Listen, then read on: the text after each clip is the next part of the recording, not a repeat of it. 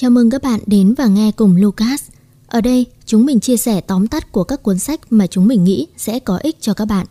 Cuốn sách của ngày hôm nay là Quá nhanh để suy nghĩ. Mời các bạn cùng quan tâm lắng nghe.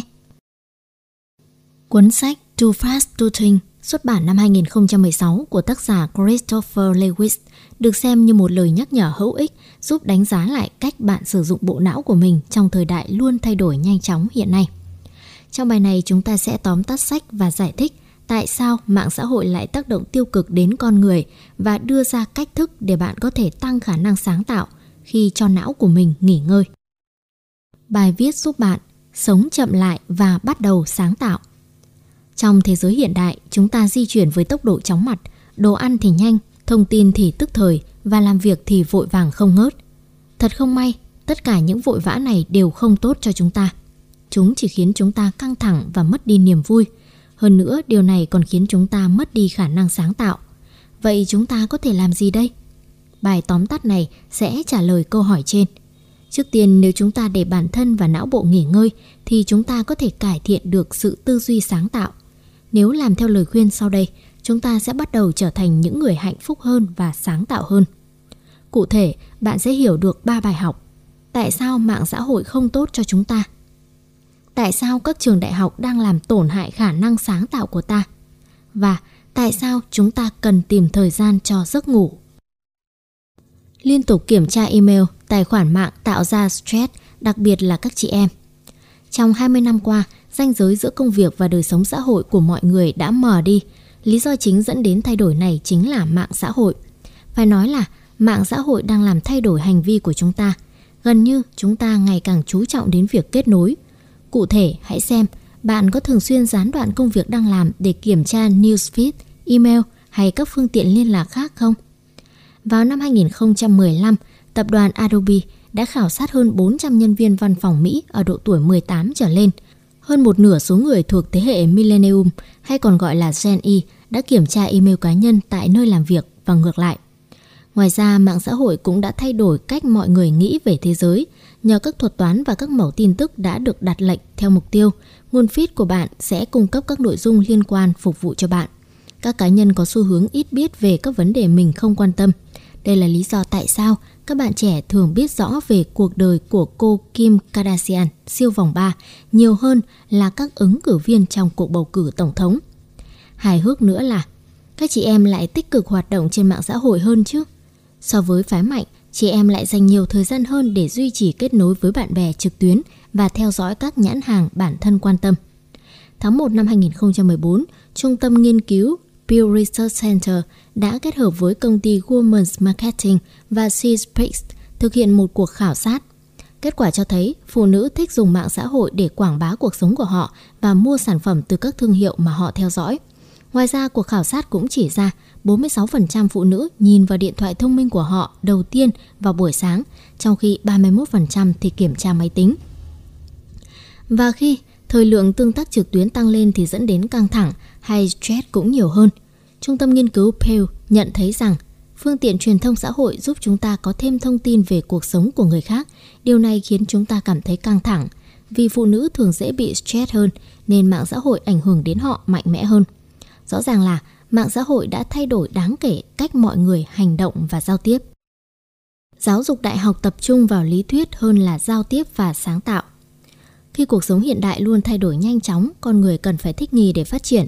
Thật không may, các công cụ cần thiết để làm như vậy lại không được dạy. Khi nói đến nền giáo dục đại học, các trường đại học và cao đẳng có xu hướng dạy lý thuyết liên quan đến một chủ đề hơn là cách tiếp cận nó một cách xây dựng sáng tạo. Thực hành tập trung vào một cơ sở lý thuyết hạn hẹp trong quá trình giảng dạy này sẽ khiến sinh viên tốt nghiệp ra trường không có khả năng dùng tư duy sáng tạo theo cách thực tiễn. Ý kiến này do nhà thiết kế nội thất từng đoạt huân chương Hoàng gia Anh Vanessa Bretty đưa ra. Cô nhận thấy rằng hầu hết các khoa trong trường đại học về thiết kế thường bỏ qua việc dạy một khóa học tài chính cá nhân vì họ tuân thủ chặt chẽ các ràng buộc cứng nhắc của lý thuyết thiết kế. Khi từ chối giảng dạy về tính thực tiễn của kinh doanh cho sinh viên, về cơ bản các trường đại học đang hạn chế tiềm năng sáng tạo của các cựu sinh viên họ từng đào tạo mà thôi. Thêm một khía cạnh khác mà các trường đại học có xu hướng bỏ qua là giao tiếp. Như đã đề cập bên trên, mạng xã hội đang thay đổi cách các bạn trẻ tương tác ngày nay. các bạn trẻ có xu hướng thể hiện bản thân thông qua văn bản và biểu tượng cảm xúc. Nhắn tin thậm chí còn là phương pháp yêu thích hơn gọi điện vì gọi điện bị coi là quá xâm phạm khi không cho phép người ở đầu dây bên kia xử lý thông tin theo thời gian họ mong muốn.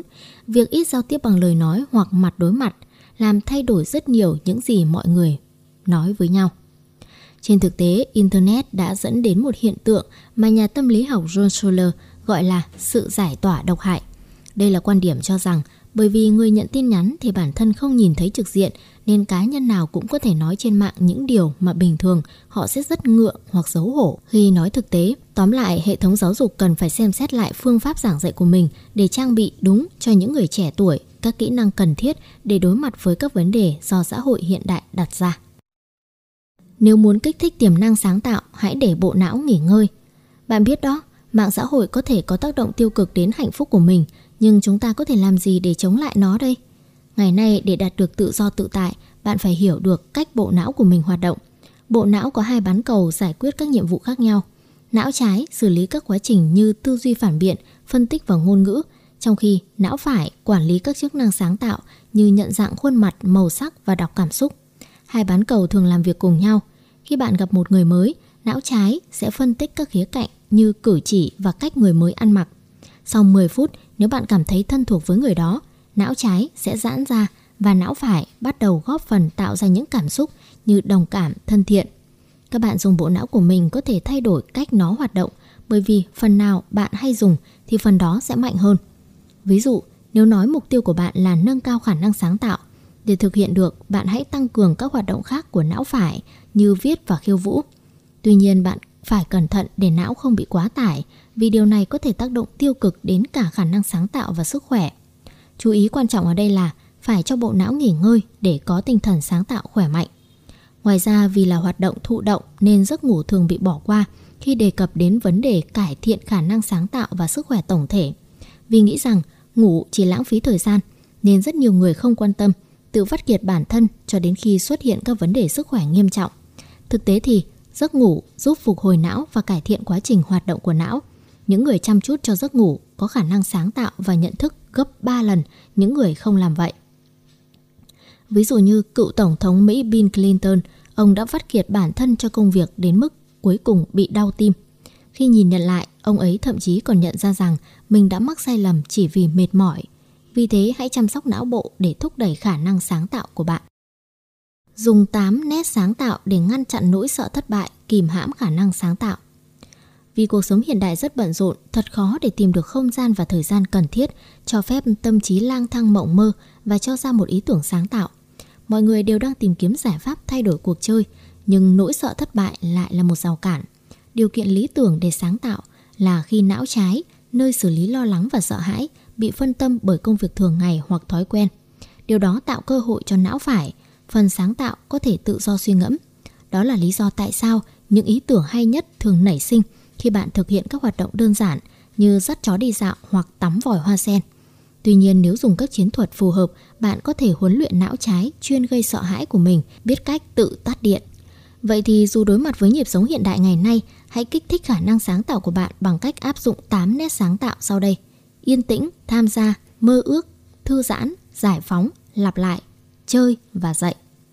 Đôi khi không làm gì lại là cách thức hoàn hảo để le lói các ý tưởng sáng tạo mới cố gắng có một khoảnh khắc yên tĩnh, ngồi một mình mà không có thiết bị gì bên cạnh và cho phép bản thân mơ mộng để tăng cường trí tưởng tượng.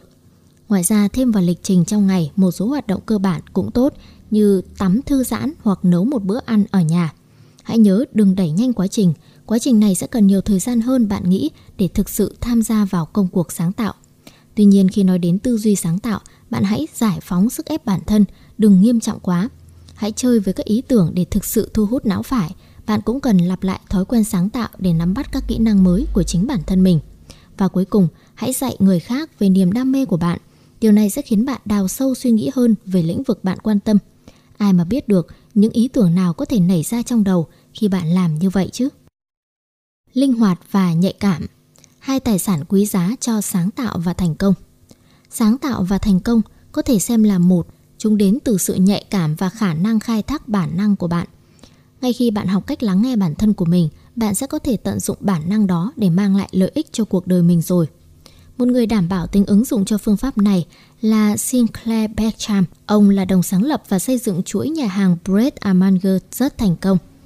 Cùng với đối tác Julian Metcalf, Bertram đã biến món bánh sandwich bình thường thành một món ăn lành mạnh và dễ tiếp cận hơn. Ý tưởng của Bertram rất thành công vì theo bản năng, ông nghĩ rằng tốt nhất nên tập trung vào những gì khiến mọi người hạnh phúc hơn là cách tìm kiếm lợi nhuận. Nếu bạn có thể hiểu điều gì khiến mọi người hạnh phúc thì lợi nhuận mỹ mãn cũng sẽ theo sau điều đó. Tuy nhiên nếu bạn chỉ tập trung vào việc tạo ra lợi nhuận, chắc chắn bạn sẽ lãng phí thời gian và tiền bạc. Để luôn làm mọi người hài lòng, Bertram đã chọn cách tuân thủ nghiêm ngặt bản năng của mình. Ông nhận ra rằng nên tuân theo bản năng của mình. Sau nhiều năm tận dụng bộ não của ông cho mục đích phân tích này kia, nhưng những ý tưởng tốt nhất lại xuất hiện khi ông không tập trung phân tích như vậy. Thực tế bước ra thế giới và sinh tồn ở khía cạnh rèn luyện khả năng sáng tạo có thể là một hành trình giáo dục tốt hơn so với việc vào đại học. Bạn nên cố gắng trải nghiệm thế giới càng nhiều càng tốt vì bằng cách đó bạn sẽ nảy sinh những suy nghĩ và ý tưởng giúp bồi dưỡng khả năng sáng tạo trong cuộc sống sau này của bạn. Jackie Cooper là chủ tịch sáng tạo toàn cầu tại Edelman, công ty dẫn đầu thị trường truyền thông. Sự nghiệp của cô là bằng chứng cho thấy thành công không phụ thuộc vào việc sở hữu bằng đại học. Sau khi bỏ học, cô không mải mê tìm kiếm con đường tiến thẳng vào vị trí lãnh đạo. Thay vào đó, cô tận hưởng cuộc sống thông qua các chuyến phiêu lưu khác nhau. Chính những kinh nghiệm phiêu lưu này đã giúp cô trở thành người phù hợp lý tưởng cho vị trí hiện tại. Câu chốt rút ra đây là, thành công và khả năng sáng tạo có thể xuất hiện từ những nơi không ai ngờ nhất. Tóm tắt cuối cùng, Thông điệp chính trong cuốn sách này, Mạng xã hội đang làm tăng mức độ căng thẳng của chúng ta và giáo dục đại học không phải lúc nào cũng là đáp án khi nhắc đến việc tăng cường tư duy sáng tạo. Thế giới chúng ta đang sống, vận hành với tốc độ cực kỳ nhanh – vì vậy, bạn hãy cho bộ não của mình thời gian nghỉ ngơi cần thiết để tái kết nối với tiềm năng sáng tạo bên trong nó. Lời khuyên hữu ích Đọc một cuốn sách trước khi đi ngủ Lần tới khi bạn đi ngủ, hãy tắt các thiết bị điện tử và với lấy một cuốn sách. Việc này giúp não bộ thư giãn trước khi bạn nhắm mắt ngủ. Khi bạn ngủ, tâm trí của bạn sẽ ở trạng thái tốt để tự phục hồi. Và như thế sẽ tác động tích cực đến quá trình tư duy sáng tạo của bạn. Trên đây là tóm tắt của cuốn sách Quá nhanh để suy nghĩ. Cảm ơn bạn đã dành thời gian đến và nghe cùng Lucas. Xin chào và hẹn gặp lại.